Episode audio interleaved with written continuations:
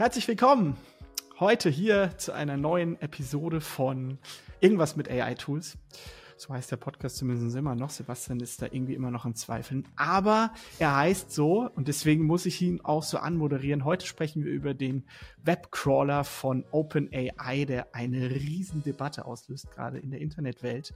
Will man, dass seine Webseite durchsucht wird und als Trainingsdaten herangezogen wird für OpenAIs Produkte wie ChatGPT? Sebastian, ich habe dazu ehrlich gesagt noch kein klares Bild. Ich verstehe vor allen Dingen nicht, warum so viele Firmen da jetzt schon gesagt haben, nee, ich will nicht dabei sein. Ich habe es jetzt auf LinkedIn gefunden. Stern.de, faz.net verstehe ich noch. Süddeutsche, Brigitte, ähm, Essen und Trinken, SWR, äh, schöner Wohnen. Also wenn du quasi einen journalistischen Content hast, dass du den nicht verwendet haben willst, das verstehe ich, weil sonst wirst du nicht bezahlt. Ähm, sie haben auch eh signalisiert, dass es hinter der Paywall nicht gesucht wird und so weiter. Ähm, aber was ist deine Auffassung dazu, bevor wir dann gleich uns das Video zu dem Thema anschauen?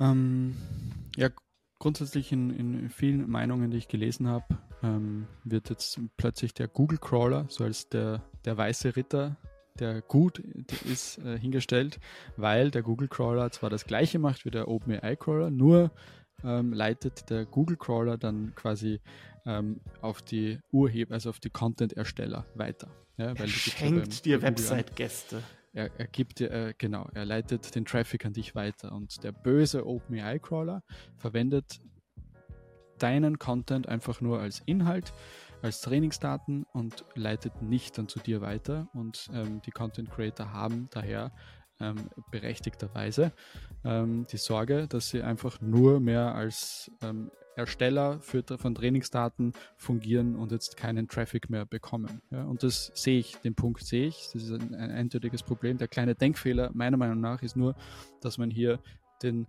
neuen generativen KI-Crawler ähm, mit dem alten Google Crawler oder dem alten Google-Suchmaschinenkonzept äh, ähm, vergleicht, das jetzt zwar noch da ist, einfach nur, weil es das Hauptgeschäftsmodell von Google ist, nämlich die Suche und die Werbung, also die, die, die Werbeanzeigen in der Suche.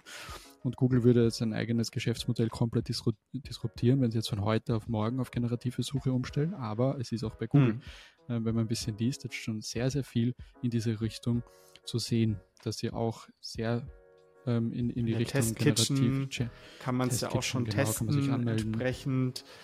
Und die ähm, gehen auch sehr auch in die Generative Search. Genau, und die machen mhm, das vollkommen. nur jetzt noch nicht, weil sie einfach ihr Geschäftsmodell nicht zerstören wollen. Aber es geht auch bei Google definitiv in diese Richtung. Ja, das heißt, ähm, ganz am Ende, da können wir jetzt am Schluss nochmal ähm, dann darüber diskutieren, aber jetzt vielleicht jetzt nur quasi als, einmal als Thema aufgemacht, ähm, geht diese Debatte meiner Meinung nach in die Richtung, ähm, wer kreiert am Ende des Tages dann den Content, ähm, die Trainingsdaten für ähm, die KIs. Und werden sie das dann bezahlt, die KI selbst? Nicht? Aber schauen wir uns das Video mal an. OpenAI announced its GPT-Bot. GPT-Bot is a web crawler that scrapes data from the entire public internet. Web pages crawled with the GPTbot user agent may potentially be used to improve future models and are filtered to remove sources that require paywall access, are known to gather personally identifiable information, or have text that violates our policies. It is designed to crawl the web to get information that can be used for training future OpenAI models. They're saying that it's filtering sites with paywall access, sites that have text that violates our policies, whatever that means, and it's also blocking out sites that are known to gather personally identifiable information. A couple things that stand out from that. One, as with any service, you have to trust that GPT-bot is actually following the rules that OpenAI is publicly saying. But second, even beyond that, there's just a lot of gray area, right? What is included, for example, in sites that have text that violate OpenAI's policies? Which sites are known to gather personally identifiable information? Where's the list of those sites? How would one go about trying to get additional sites on that? Ja, also viele, viele Fragen. Ähm, aber es ist, denke ich, erstmal jetzt das passiert, was notwendig war. Ähm, denn notwendig ist, äh, dass OpenAI Informationen kriegt, die im Internet veröffentlicht sind. Das ist notwendig für zukünftige Modelle. Und aufgrund der Gesetzeslage ähm, ist es auch notwendig, dass es die Möglichkeit bestehen muss, dem quasi zu sagen, nein, bitte nicht bei mir, ja, und wo jetzt OpenAI selbst noch sagt, dass sie es nicht verwenden wollen, ist für mich gar nicht so die große Debatte an dieser Stelle jetzt wie in diesem Video.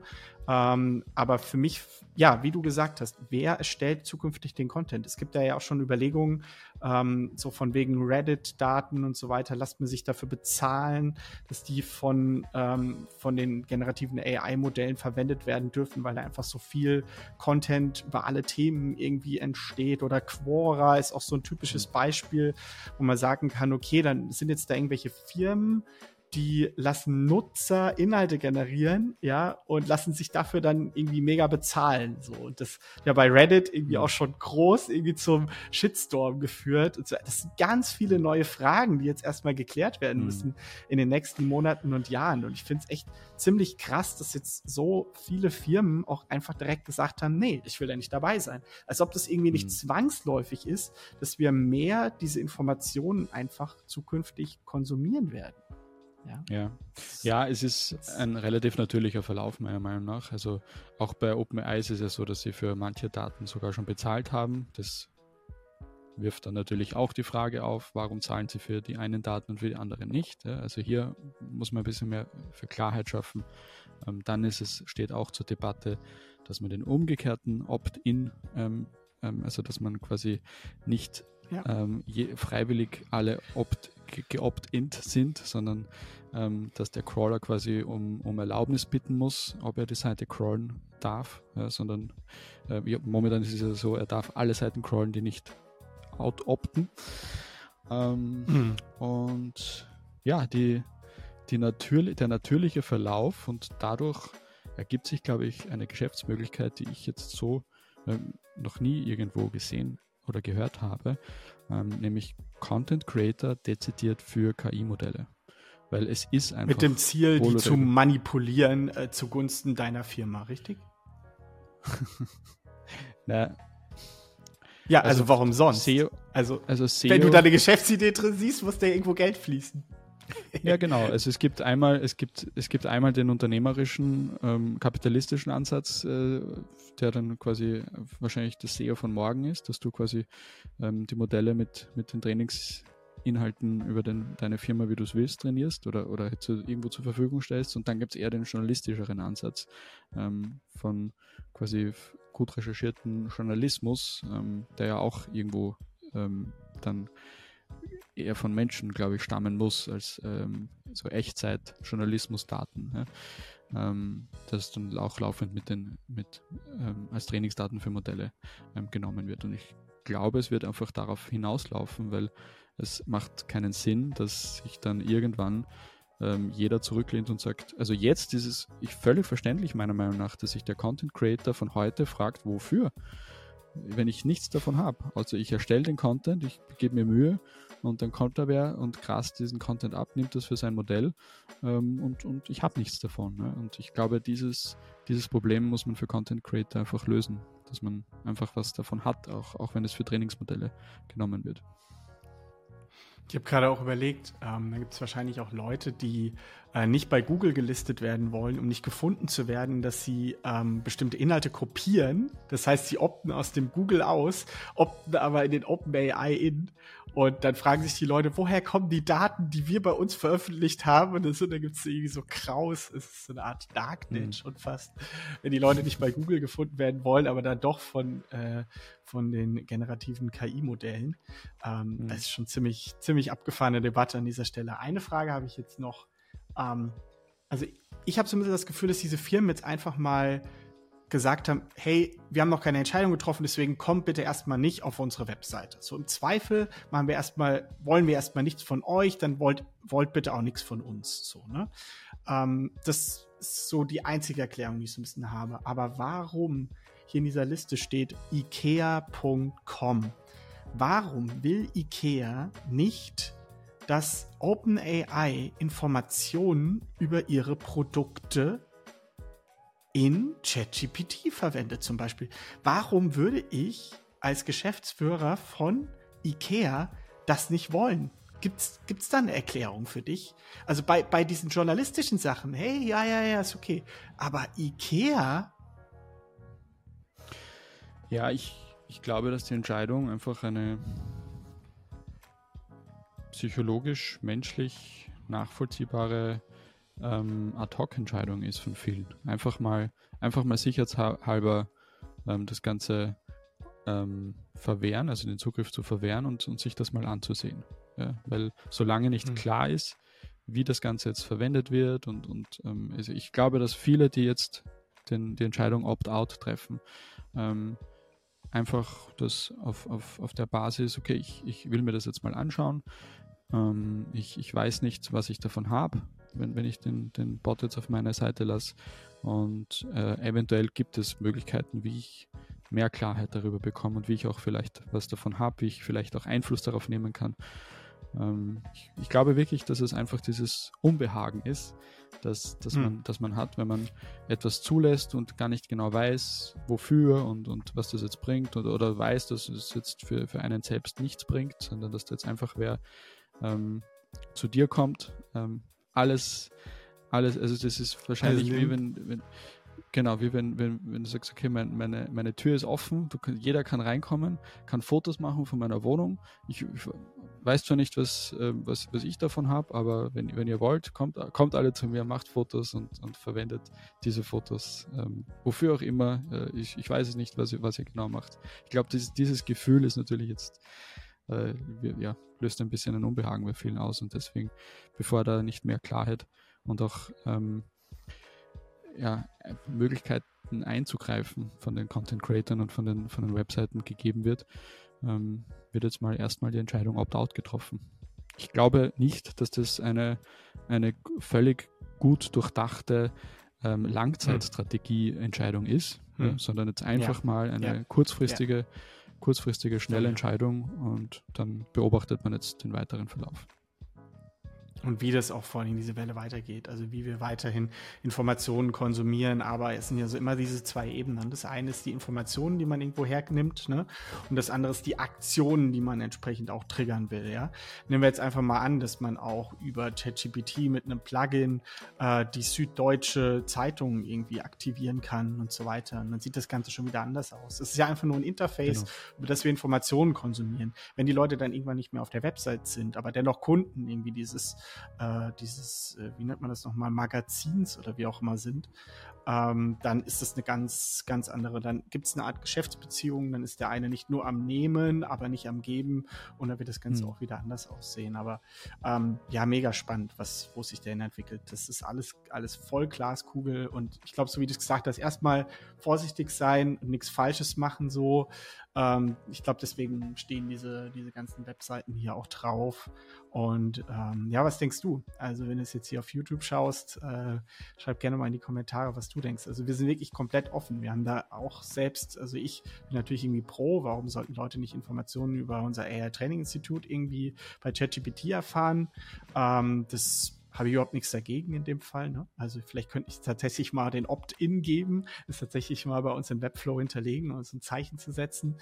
Aber ich kann auch völlig verstehen, wenn du davon lebst, dass Menschen auf deine Website kommen und dort halt eben irgendwelche äh, Opt-ins geben, irgendwelche Produkte kaufen und so weiter. Und wenn du Angst hast, dass das eben nicht mehr genügend ist, wenn die Informationen schon bei ChatGPT gegeben werden, ja, du hast wirklich äh, originäre Informationen und die, die, die glaubst du, hast du nur auf deiner Website und die Leute kommen über Google auf deine Website, aber sie kommen über ChatGPT nicht auf deine Website, um dann schlussendlich eben das zu machen, womit du dein Geld verdienst, äh, schlussendlich, dann ähm, völlig bei den, den, äh, bei den mhm. Unternehmen, die die Entscheidung dann treffen, das jetzt nicht zu wollen, solange OpenAI nicht sagt, wie man die entsprechend dafür ähm, ein Entgelt gibt. Aber das ist ja, steckt ja auch in LLMs drin du kannst ja mhm. hinterher nicht mehr sagen, dass du auf irgendeine Information von irgendeiner Website zugegriffen hast über das LLM. Das sind alle Menschen, die sowas verlangen, die haben einfach LLMs nicht verstanden. In meinen Augen ist es einfach unmöglich. Es ist wirklich unmöglich, genau. danach zu gehen, irgendeine so eine Art Contribution-Modell genau. zu machen. Ja, ja, das LLM geht ja nicht. Ähm, jetzt in eine spezifische Quelle und quasi ähm, nimmt dann dezidiert aus einer, auf einer, aus einer Website ähm, diese, diese Inhalte, sondern es ist ja quasi, ja, wir müssen jetzt nicht erklären, wie LLMs funktionieren, aber nee, und, und alle, die das behaupten, ähm, kurz noch zu erwähnen, alle, die behaupten, und nicht, dass wir jetzt in Kommentaren kriegen, ja, aber Perplexity AI gibt doch Quellen an und so weiter, ja. Das ist immer nachträglich angereicherte Quellen. Das heißt nicht, dass das LLM den Text geschrieben hat aufgrund dieser Quellen, sondern hinterher hat man Quellen gesucht, die auf diesen Text, den man geschrieben hat, zutrifft, um das auch einmal erklärt zu haben. Naja, eigentlich funktioniert ähm, Perplexity so, dass du vorhin, also dass du quasi auf Basis der Suchanfrage eine Google-Suche oder eine Suchmaschinensuche machst, ähm, dann Perplexity ähm, crawlt dann die ersten vier bis sieben Seiten ja, das ist die nächste Option. Ergebnissen. Ja. Ähm, und fasst dann einfach diese danach Inhalte zusammen.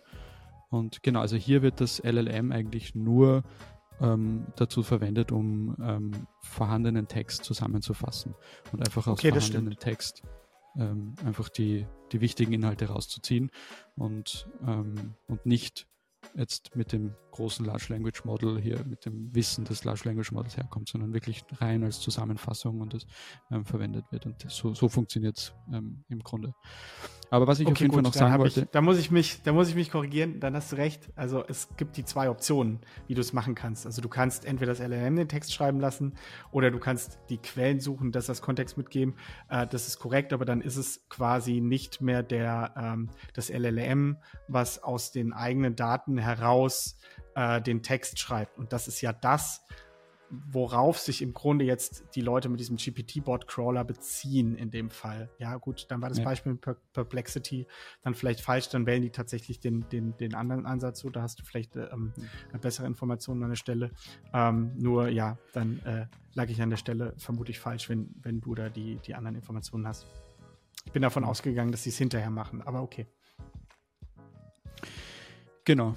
Aber ja, zum Schluss, als Schlusswort jetzt für das Thema ähm, Crawler. Einfach, du hast das angesprochen mit dem äh, Thema Geben und Nehmen. Ich glaube, dass wir generell einfach so intuitiv ein Problem damit haben, einfach quasi, ähm, wenn, wenn das zu einseitig wird ähm, und hier keine, kein Gleichgewicht zwischen Geben und Nehmen ist und man hat als Content Creator das Gefühl, dass man nur gibt und nichts, nichts bekommt dafür. Und man hat dann auch das Gefühl, dass sich hier dann jemand jemand anderer mit fremden Federn schmückt, quasi. Du ähm, stellst da für diese Trainingsmodelle die, die guten Inhalte zur Verfügung und irgendwer freut sich dann über diesen guten Inhalt und ähm, niemand ähm, gibt dir die Credits. Ja? Und wie du richtig sagst, also, also die Funktionsweise von LLMs werden es einfach nicht ermöglichen, dass man speziell Credits in Form von, ich habe jetzt diesen, diesen Inhalt aus dieser Quelle und deswegen kriegst du lieber Content Creator die Credits. So funktioniert ein LLM einfach nicht und deswegen muss man sich hier irgendwas anderes einfallen lassen.